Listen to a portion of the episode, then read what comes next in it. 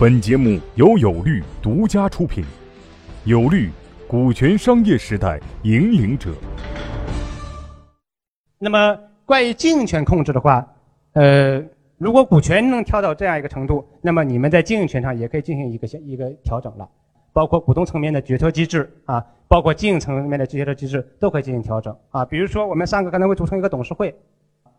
组成一个董事会。我们会董事会有有的议事规则是跟股东会是不一样的，因为股东会是按照这个出资比例、持股比例来进行决策的，对吧？董事会的话，一般是一一般是以票的一人一票的原则。我们之间呢，可能为了寻求一个平衡，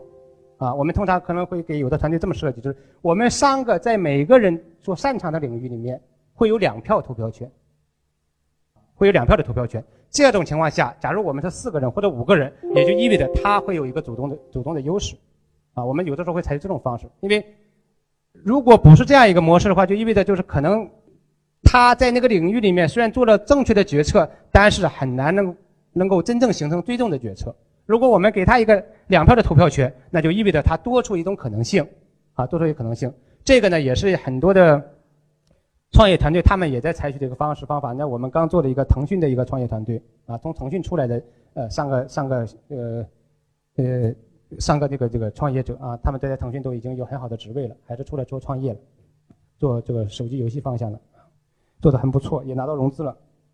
他们就我们当初也就帮他们做了这样一个一个设计，就是在不同的领域里面，你可能有两票的投票权。这种情况下，当涉及到你那个领域的做决策的时候，你就有主动性了。也为了保证我们这个政策的决策的正确性，OK，这是一般原则。那么下一个呃，我们需要。面对或解决的问题就是兼职合伙人。各位企业家、创业者，告诉大家一个好消息：由全国著名股权专家王英军律师亲授的线下股权实战营现已面向全国招募学员。报名或合作洽谈详情，请添加微信 y o u l a w 零零一 y o u l a w 零零一，或拨打报名热线零幺零。五六零七八六二八咨询。